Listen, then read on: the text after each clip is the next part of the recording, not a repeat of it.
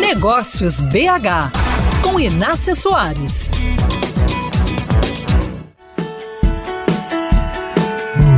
É comum ver os empreendedores caprichando nos detalhes do projeto de arquitetura e de interiores da nova empresa, mas uma vez com o negócio em funcionamento, parece que a manutenção não entra na lista de prioridades.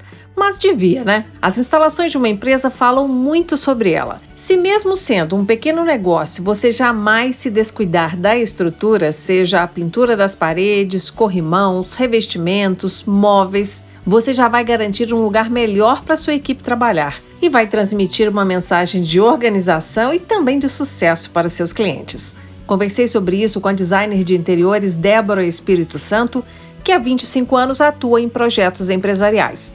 Débora me contou que quando finaliza um projeto de reforma ou construção de empresa, conversa até com a equipe de limpeza para orientar todo mundo sobre como proceder e que mostra aos empresários a importância de se investir em materiais de qualidade para evitar manutenções frequentes. A escolha dos materiais, né, dos fornecedores é extremamente relevante, porque isso tem que ser o mais durável possível, uhum. da escolha da tinta, né, passando pelo mobiliário, tudo. A manutenção vai ser um pouco mais à frente, então tem que ter esse olhar também. Você falou assim: ah, mas esse fornecedor aqui tem um custo maior, mas olha, você vai ficar tranquilo muito mais tempo. Eu gosto de fazer um bate-papo com as faxineiras também. Quem está aqui há mais tempo? Qual é que é a faxineira aqui, né, que gerencia as outras? Quem que é essa pessoa?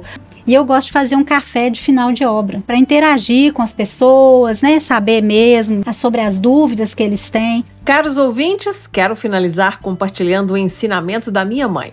Se a maçaneta deu problema, conserte logo, senão daqui a pouco a porta cai.